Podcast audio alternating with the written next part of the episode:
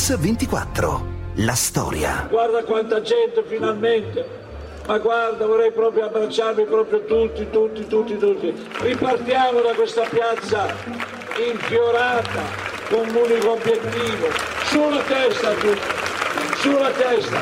Nessuno può vivere a Genova senza conoscere Don Gallo. Guarda che dolore vedere la mia chiesa chiusa per prudenza non riesco mai a guardare don, a Don Gallo come al prete. Quando ho finito di dire le preghiere, recito i primi 12 articoli della Costituzione. Tutti gli uomini di fede dovrebbero essere così, i preti, i rabbini, gli imam. L'articolo 3 dice tutti i cittadini e le cittadine sono uguali davanti alla legge. È un combattente perché è un partigiano e lo è rimasto Qualcuno dice che non lo posso dire, ho 83 anni, piccolo partigiano, non potete impedirlo. È uno che si incazza. Chi è che l'ha causata questa cazzo di crisi? Banca mondiale, sono loro! Con il potere è duro. E lo devono pagare i lavoratori, e le fasce più deboli, e i bambini, e i ragazzi, e tutto il mondo. Sulla testa Cristo! È matto come tutti i miei amici. Qual era il grande grido dei combattenti compagni sudamericani? Gridatelo con me. È il pueblo, Olino, Yamasa la Oggi a Mix24 vi raccontiamo la storia di un prete che quasi nessuno considera un prete, ma piuttosto un combattente, un disobbediente, angelicamente anarchico, come lui stesso si definisce, Don Andrea Gallo. Un uomo di fede con una vocazione forte, ispirata a Don Bosco, che da sempre è al servizio dei deboli. La chiesa è la mia casa e io ci sto bene, ha detto il Gallo, come lo chiamavano a Genova. Ha sempre mantenuto con fermezza il proprio posto. Dagli anni della Carmine, la sua prima parrocchia, il suo è stato un impegno quotidiano contro gli affanni e le sofferenze della sua gente, un impegno affrontato con il Vangelo in una mano e la Costituzione nell'altra. Un prete scomodo, insomma, che ha realizzato nella sua parrocchia di San Benedetto al Porto la sua comunità di accoglienza per gli ultimi, i disadattati, i perdenti, i sofferenti, i diversi, quelli che nessuno sa o vuole affrontare. Il Vangelo di Don Gallo del resto è quello di Dio ma anche della resistenza. La lezione di un vecchio partigiano che ha unito la libertà all'amore di Cristo per dare e creare ogni giorno la speranza. Sentiamolo. Io avevo 19 anni, con esperienza in marina nella brigata partigiana, quindi ero un ragazzo altro che disinibito. Ho incontrato, questo è il centro, è qua, ho incontrato un salesiano di Don Bosco e ho visto che Don Bosco andava a raccogliere nella grande capitale Sabalda i ragazzi abbandonati. Ho detto ma io ho trovato il mio posto. Lui quando faceva la predica in chiesa portava il Vangelo da una parte e il manifesto dall'altra. E il parroco mi ha confessato, mi registravano le prediche di nascosto su ordine della cura, lui poverino, poi si è pentito, piangeva. Ma no, vai tranquillo che tutti vengono ad ascoltare. E vengo allontanato da questa primo luglio del 70 in attesa di destinazione che non arrivava mai. La frattura nasce soprattutto perché lui difese quelli che consumavano il cosiddetto spinello, insomma, ecco. Eh, perché non erano persone da emarginare, erano persone da, da, comprendere e casomai alla sua maniera da salvare. È chiaro che quel, a quel punto i benestanti dissero immediatamente Don Gallo deve andare via dalla parrocchia perché porta brutte cose. E per quanto voi vi crediate assolti, siete per sempre coinvolti. Per quanto voi vi crediate assolti, siete per sempre coinvolti.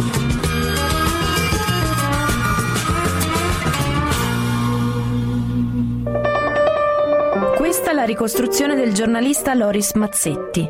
La Curia di Genova trasferisce Don Andrea Gallo dalla parrocchia del Carmine. Solo e senza una parrocchia riceve l'accoglienza di Don Federico Rebora l'8 dicembre del 1970. Questi i loro ricordi. Signori, buon appetito. Stasera abbiamo qui il nostro parroco della parrocchia San Benedetto, Don Federico Rebora. Ci ha accolto l'8 dicembre del 70 e che lui era già parroco. È il nostro parafulmine con tutti i nostri, diciamo, quelli che ci vogliono un po' meno bene. Qualcuno si lamentava e la risposta di Don Federico era sempre questa, ma il Vangelo ci dice di accogliere. Sì, ho anche dovuto dire ad alcuni parrocchiani, se mi costringete, eh, me ne vado anch'io. Qui mi sono convertito definitivamente al cristianesimo, che vuol dire con Gesù sono venuto a servire e non per essere servito. Se lo fanno santo è un po' merito anche un po' nostro, perché ora noi siamo un po' devianti, siamo un po' mezzi drogati, a volte però cerchiamo la vita, cerchiamo la gioia e lui ci ha sempre accompagnato e, e abbiamo superato i 40 anni. E allora siamo sempre pronti eh, a mettersi a iniziare insieme agli ultimi, ai perdenti, ai fragili. Siamo una comunità, come si può dire, eh, eh, sregolata, ma non sgretolata, siamo ancora in piedi. Genova, comunità San Benedetto al Porto. Gli ospiti raccontano il loro incontro con la comunità.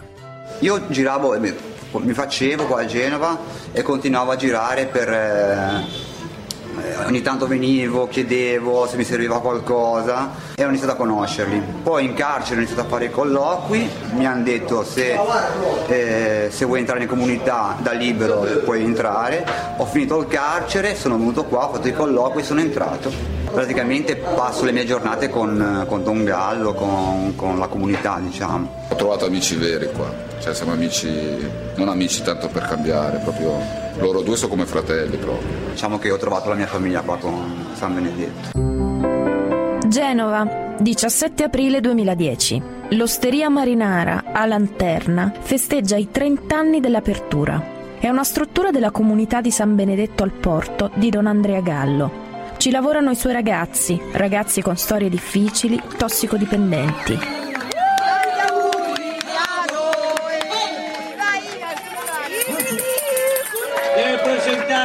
una grande novità, un canto della nuova resistenza. Esatto.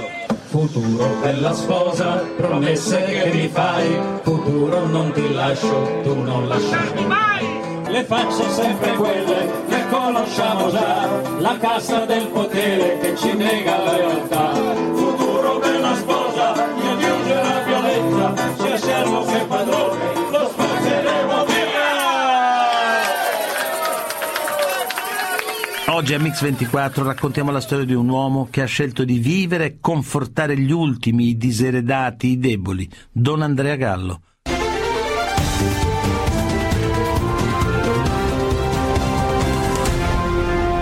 Mix24, la storia.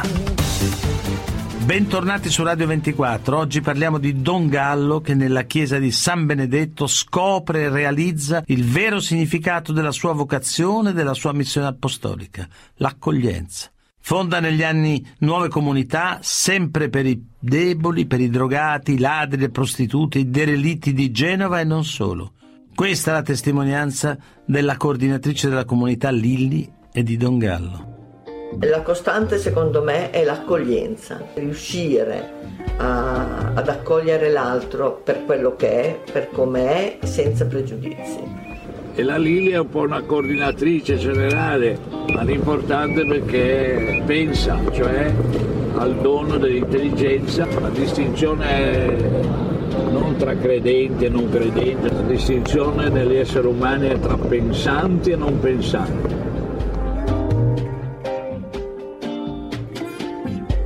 Una cosa importante che ho imparato a San Benedetto è questo. I miei errori, che ognuno di noi ne fa, è un bagaglio che io ho. Un bagaglio per non tornare a farli, o perlomeno per crescere.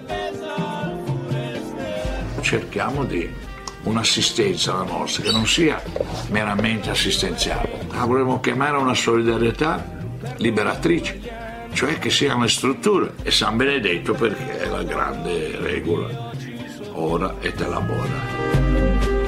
Don Andrea Gallo esprime un'azione cattolica che non è assistenzialismo, ma solidarietà liberatrice, ora et labora, ovvero insieme a tutti gli uomini per far crescere la città a misura umana.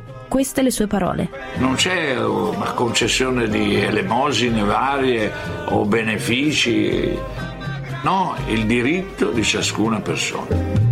Prete, cattolico, ma prima di tutto membro della razza umana. Don Andrea Gallo vive la Chiesa come luogo di libertà, di presa di parola, di ascolto dell'altro e trasforma la sua città, Genova, in un luogo d'accoglienza.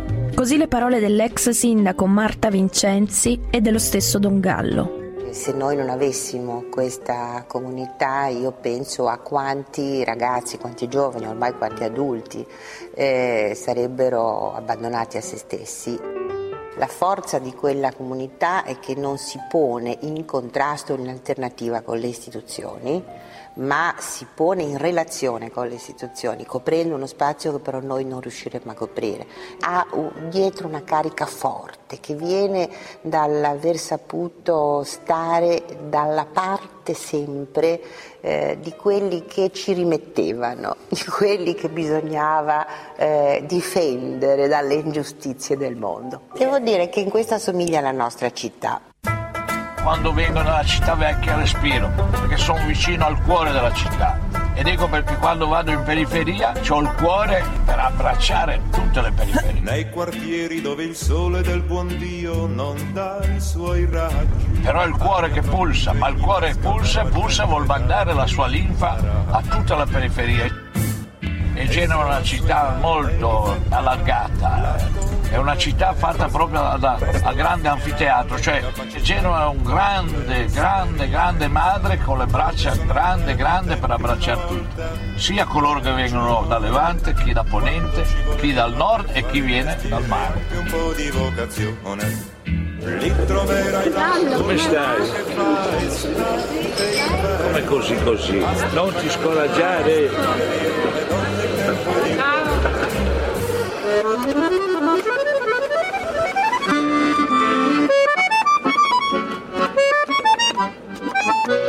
Riconoscere che ci vuole l'apertura, serve a evitare che i nostri problemi di immigrazione clandestina, tra virgolette, siano quelli soltanto dei vicoli più nascosti del centro storico dove ci si può perdere nelle mani non accoglienti della criminalità organizzata o di chi spaccia o di chi fa prostituire le ragazze. Ecco, nascondersi dentro ai vicoli di una città che a volte protegge perché nasconde eh, è il contrario di una città che accoglie allargando le braccia, rendendo aperto il fenomeno. Quindi io condivido l'impostazione di Don Gallo perché serve a questo, no? il fatto di aprirsi. Nel 2010 Don Gallo fonda l'associazione Princesa per il recupero e la tutela dei diritti transessuali. Queste le sue parole e le testimonianze delle donne da lui accolte. Nel 2010 nasce l'associazione Princesa. Qualcuno chiede ma chi fa il presidente? E una delle ragazze dice presidente dei trans a Genova l'abbiamo già, che è Don Andrea Gallo. I giornali scrivono, immediatamente sono chiamato da Sua Eminenza. Brevissima udienza, molto significativa. Sua Eminenza mi accoglie con molta bontà e gentilezza, mi chiede della mia salute e poi guardandomi negli occhi, fissi, caro Don Andrea, come la mettiamo coi transessuali? Eminenza, come la mettiamo coi transessuali? E lui è rimasto veramente ammutolito. Tant'è vero che si è alzato in piedi, cioè udienza finita. Eh, da quanto lo conosciamo? Da almeno 20 anni come minimo, anche 25. Eh, è sempre stato un pochino il nostro protettore in senso buono. Il comune si era adoperato proprio a farci sgomberare. Eh, se siamo qui è grazie a lui, perché se no noi avevamo già ricevuto tutti i decreti ingiuntivi e a quest'ora saremmo, non si sa, in mezzo a una strada. Per esempio già due o tre noi attraverso la comunità hanno dato un taglio dopo 20-24 anni cosiddette marchette proprio scelte. E quando c'è, è che ci vuole opportunità, ti rendi conto che dignità. Io secondo me di fronte c'è questa dignità, questa coerenza, ma Guarda che non è stata una scelta la loro. Noi siamo, secondo il catechismo della Chiesa Cattolica, proprio le ultime delle ultime delle ultime, cioè siamo persi, le persone transessuali sono persino più discriminate dei gay e delle lesbiche, cioè in quanto siamo quello che siamo, siamo peccatrici perché saremo fuori dal disegno divino che avrebbe previsto solo l'uomo e la donna. Io dopo 25 anni, perché facevo la prostituta, non ho, dovuto, non ho potuto fare la comunione, l'ho fatto grazie all'accoglienza che mi ha fatto la comunità e da lì è partito di nuovo anche il mio percorso di fede. Il 18 luglio 2011 Don Gallo compie 83 anni. Al Palacep di Genova la città si riunisce e celebra Don Andrea. Questo è il ricordo di Don Gallo e dell'amico Gino Paoli. Questa grande festa tra poco sarà anche il grande Gino Paolo, nostro mostro sacro. Molte volte non sono d'accordo con lui assolutamente, in quello che fa o in quello che dice. Però... Una cazzata che gli ha visto fare. No, no, no, non parlo mai delle cazzate degli amici, mai. Eravamo quattro amici al bar che volevano cambiare il mondo. L'equivoco di questa canzone è molto buffo perché non ci sono quattro amici, ci sono ogni strofa altri quattro amici, nel senso che i quattro amici diventano chi dottore, chi ingegnere, chi avvocato, avvocati moltissimi, eccetera, e quindi spariscono, non vogliono più cambiare il mondo. E ogni volta ce n'è altri quattro. Poi ci sono quelli che invece continuano a voler cambiare il mondo, e quelli sono i Don Gallo.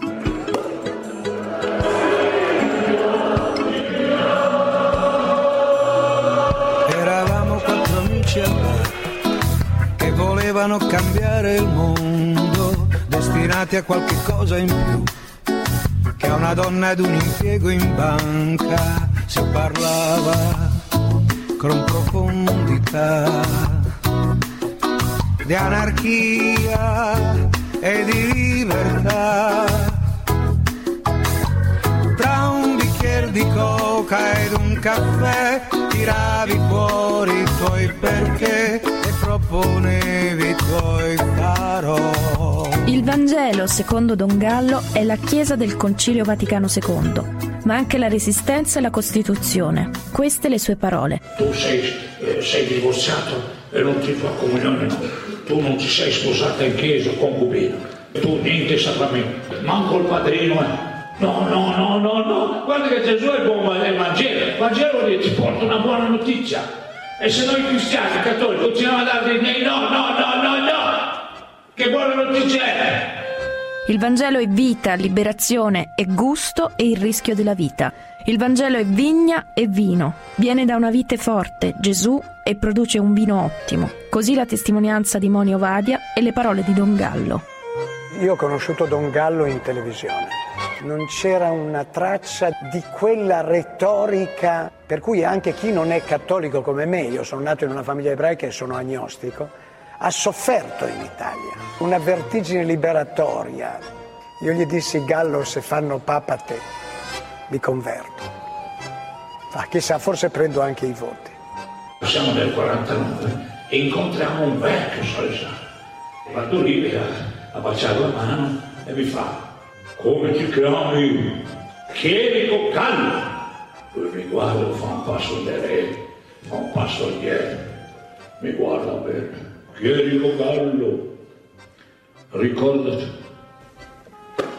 come mette una mancia a destra, non sarai mai papa. Perché dire Papa Carlo sarebbe una cosa. Io ho degli amici ricchi, ogni tanto arriva qualcheduno, anche qualcheduno qualche mese fa. Gallo, in questa chiesa cattolica ci stai svegli, tu parli liberamente, vieni, ti do io una bella billetta. Ti metti lì con qualche ragazzo, ti ridi le tue comunità. Io nella mia chiesa cattolica sono a casa mia. Tutti trovano grandi contraddizioni nel fatto che Don Gallo si dichiari consapevolmente e anche con pieno entusiasmo nella Chiesa cattolica come a casa sua. È un problema delle istituzioni, non di Don Gallo. Sono loro che sono male a loro agio nella Chiesa, a mio parere. Io sono ortodosso, ribelle, ribelle. Amando la Chiesa, mi guardo intorno e dico io amo la mia casa. Una volta mi chiamo insieme al Carnantanello. Sei sempre con quei drogati e i delinquenti e nelle carceri e tossi e puttane. Ma dico un po' eminenza, puttane, ultimi, perdenti, fragili e grandi, tutti questi disperati, questi da discarica. Secondo lei Gesù con chi andrebbe? Cosa farebbe? Lui correva San Cassone e dice, ah se la metti su questo piano, e dico, su che piano la deve mettere un cristiano prima? Su che piano? La catechesi di Andrea Gallo parla di una chiesa che è la sua casa, così la testimonianza di Monio Vadia e di Don Gallo. Don Gallo è uomo di dottrina, non equivochiamo, la sua simpatia non ci deve fare pensare che Don Gallo non sappia con grande precisione quello che dice. Quelle che appaiono trasgressioni sono nella linea sancita dal Concilio Vaticano II il primato della coscienza. Sono le religioni che devono continuamente riformarsi, cambiare mentalità nel rispetto delle coscienze. Uno dei grandi doni è la coscienza di ciascuno. Ecco. La coscienza a chi è subordinata? Al governo Obama? Al governo D'Alema? Al governo Prodi? Al governo Berlusconi? Al parroco? Al vescovo no, al Papa no. Non è subordinato a nessuno. È vero, nella nostra Santa Madre Chiesa la coscienza, il primato della coscienza è dottrina certa, però per essere corretta deve fare riferimento alla verità. E dico eminenza, siamo in piena sintonia, perché non la cerchiamo insieme? Oggi a Mix24 parliamo di un uomo che professa Chiesa e Costituzione, Don Andrea Gallo.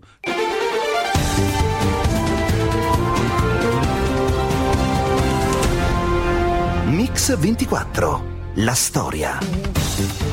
Bentornati a Mix24, stiamo raccontando la storia di un rivoluzionario della Chiesa Cattolica, Don Andrea Gallo, e della sua capacità di rivolgersi alle coscienze. Nella Chiesa, secondo Don Gallo, il primato della coscienza è dottrina certa, ma deve fare riferimento alla verità. Così la testimonianza di Monio Vadia e le parole di Don Gallo. La verità non è data una volta per tutte. La verità assoluta, se c'è e se esiste, appartiene a Dio. Gli uomini possono solo procedere verso. Gesù è venuto per tracciare una via e ha detto mettetevi su questa via che io ho tracciato e Don Gallo ci si è messo. Il mondo si divide tra oppressore e oppresso. Tu, che stai per entrare in questa chiesa, da che parte stai? Nel Vangelo secondo Matteo il discorso della montagna di Gesù andrebbe così interpretato. In marcia i poveri di spirito perché loro è il regno dei cieli. In marcia i mansueti perché essi erediteranno la terra. In marcia quelli che sono affamati e assetati di giustizia perché essi saranno saziati. In marcia i perseguitati perché di essi è il regno dei cieli. Così la spiegazione di Monio Vadia. Le beatitudini sono i comandamenti del cristiano. Beato colui che è una traduzione devastante, che ci dà l'immagine di essere giulivi, beato è una traduzione pervertitrice, perversa dell'ebraico Ashrei. Ashrei significa in marcia colui che. È proprio lo specifico del messaggio ebraico. Un popolo di schiavi, stranieri, sbandati, si sono messi in marcia e hanno buttato per aria il più grande potere dell'epoca con una rivoluzione cruenta. In marcia gli ultimi perché saranno i primi. Questa è un'indicazione rivoluzionaria, non un'indicazione di ebetudine spirituale. In marcia, cioè è un processo di lotta perché gli ultimi diventino come i primi. Futuro, bella sposa, promesse che mi fai. In lotta perché gli ultimi divengano i primi. A Genova, nell'aprile del 2011, a dieci anni dai fatti del G8, Don Gallo parla di resistenza, partigiani e 25 aprile. Futuro, bella sposa. Voglio dire ai più giovani, voglio dire a tutti voi che io sono del 28, dopo i due o tre giorni dell'asilo, due o tre anni, comincio ad andare alle elementari nei miei libri, nelle mie antologie, nei docenti, sia in scuola sia in chiesa. Non mi ha mai parlato della democrazia. Non sapevo che cazzo volesse dire resistenza, fatti cosa sti fascisti, preti, clericali. Non mi ha mai insegnato cos'era resistere a un mostro come era il nazifascismo. Mio fratello era tenentino del genio, del genio Pontieri, medaglia d'argento. A un certo momento mio fratello alla fine di settembre non è arrivato. Alla fine di ottobre non è arrivato, tutti li deportavano, pensate 600.000 soldati vanno in campo di concentramento. Mi sembra che era la sera dei santi o la sera dei morti. Tum tum, picca la porta, era mio fratello. Tagi, mangiamo un boccone come Ghea. La mamma che l'ha decisa che dice Dino, si chiamava Dino. Cosa decidi? E lui la guarda, mia mamma, mio papà lì, io ero lì e dice ho già deciso mamma, sono entrato nella resistenza. Qual era l'obiettivo di tutte le resistenze? La democrazia. Certi scrittori pseudostorici dice che i partigiani volevano portare il sistema sovietico. Falso! Tutti volevano la democrazia. La mattina mi sono svegliato, oh bella ciao, bella ciao, bella ciao, ciao, ciao. La mattina mi sono svegliato e ho trovato l'impatto. Io ho avuto la mia svolta ragazzi, ascoltate veramente i testimoni veri e autentici.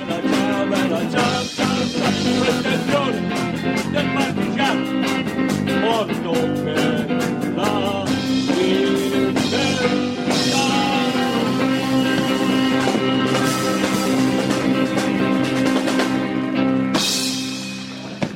Mi hanno definito miracolato a Lourdes, grazie. Tutti i virus, ho gli antidoti, qualunque virus, fascismo, berlusconismo, ciellismo, velinismo, i virus a me me ne frega proprio niente.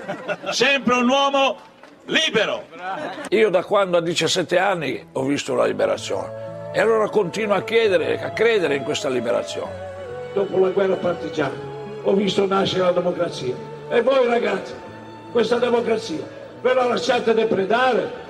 Genova 20 luglio 2011, Piazza Limonda. Dieci anni dopo la morte di Carlo Giuliani, così il ricordo di Don Gallo per la democrazia e la testimonianza di Aida Giuliani, madre di Carlo Giuliani. Mi ricordo una missione un po' speciale, Genova 2001, vertice mondiale. Dal G8 di Genova ci hanno schiacciato, ci hanno preso. Siamo globali con tutti i compagni e le compagne del mondo perché vogliamo la globalizzazione dei diritti. Dal 2001 abbiamo capito che eh, la nostra democrazia non era più quella democrazia che noi avevamo pensato.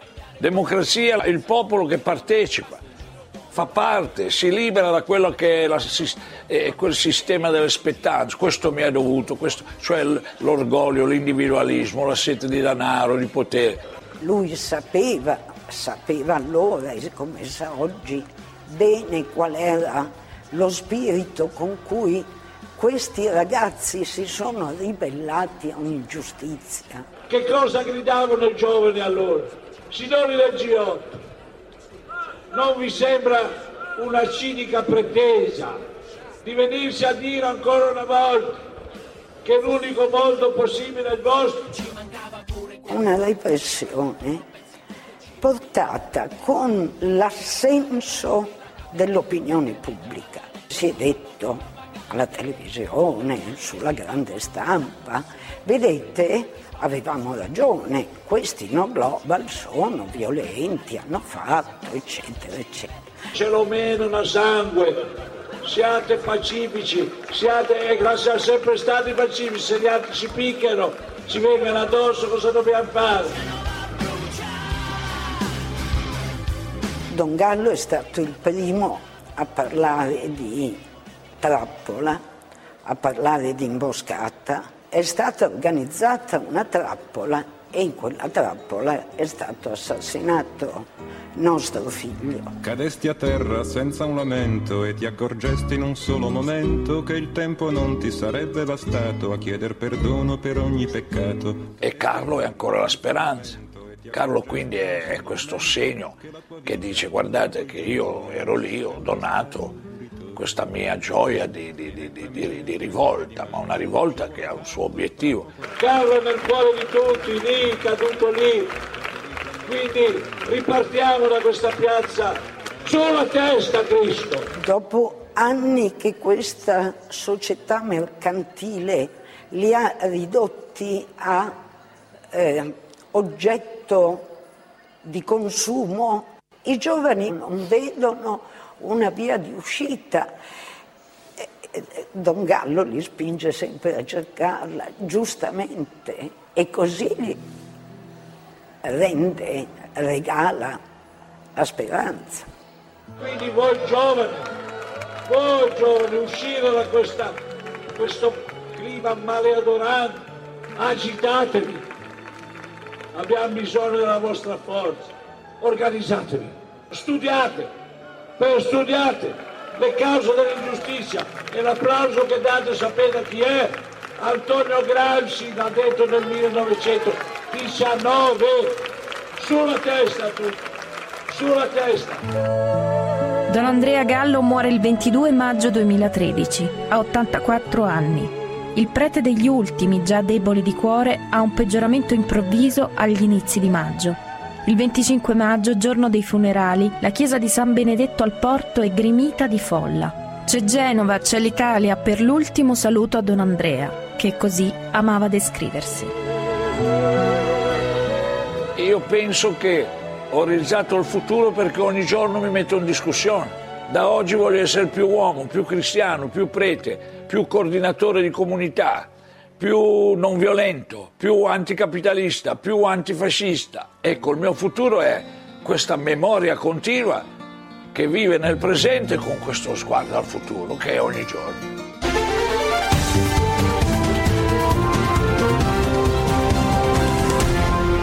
Mix 24. La storia. Anna Raibaudi, amica e collaboratrice di Don Gallo dal 1974. Don Gallo ci ha lasciato esattamente un anno fa, non senza polemiche. Una figura complessa. Come mai secondo lei ci sono stati quei fischi durante l'omelia del cardinale Angelo Bagnasco durante il suo funerale? Non si era d'accordo su quello che stava dicendo il cardinale, tutto qua. Il cardinale evidentemente era stato male informato, che ha incominciato a contestare, a tossire quando il cardinale ha detto che la curia aveva aiutato Don Gallo e aveva aiutato anche la comunità, il che non era assolutamente vero. E quindi in cosa ha sbagliato il cardinale? Poi tra di noi ne abbiamo parlato. Il cardinale doveva sapere che quella era la chiesa in cui Andrea aveva lasciato il suo cuore e da cui era stato, cui era stato cacciato Mhm. uh, dal cardinal Siri. Ehm, e non per motivi ecclesiali, non per motivi di cattivo cristiano, perché questa è stata la storia, perché alcuni non condividevano l'educatore Don Gallo.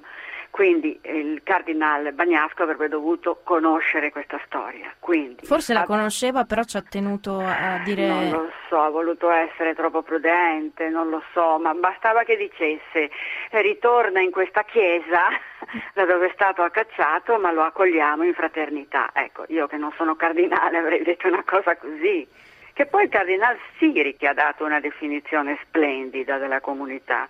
Quale? Anche Siri aveva la sua contraddizione, perché quando poi nei primi, mh, poco prima dell'80 è venuto in comunità con la scusa di una visita pastorale e Siri si è reso conto e difatti poi al Vespro ha detto benedico questa comunità che sembra improvvisata, ma improvvisata non è.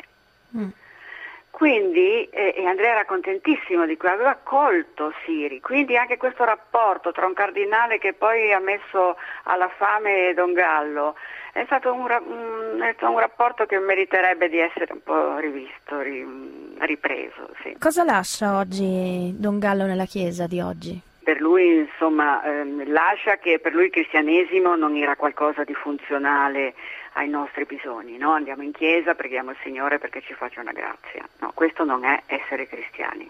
Il prete Don Gallo ripeteva che, che siccome il Vangelo è annuncio di una vita nuova, di fraternità, di speranza, che non è sperare e aspettare che qualcosa avvenga, ma che è coraggio ad- nell'agire, speranza è questo, coraggio di agire, di credere e di, e di- e di impegnarsi.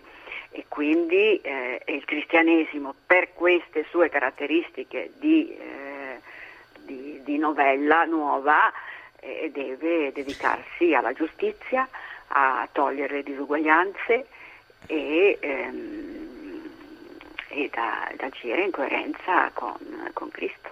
A Don, Gallo, a essere- Don Gallo piaceva questo Papa? Ma penso che l'ha vissuto poco, eh? Mm.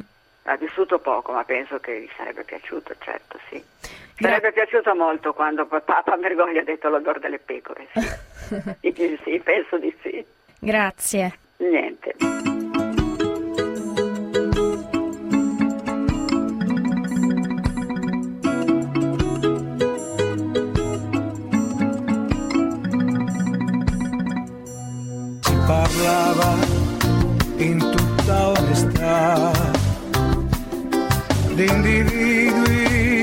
E solidarietà. Tra un bicchiere di vino ed un caffè tiravi fuori i tuoi perché e proponevi i tuoi però.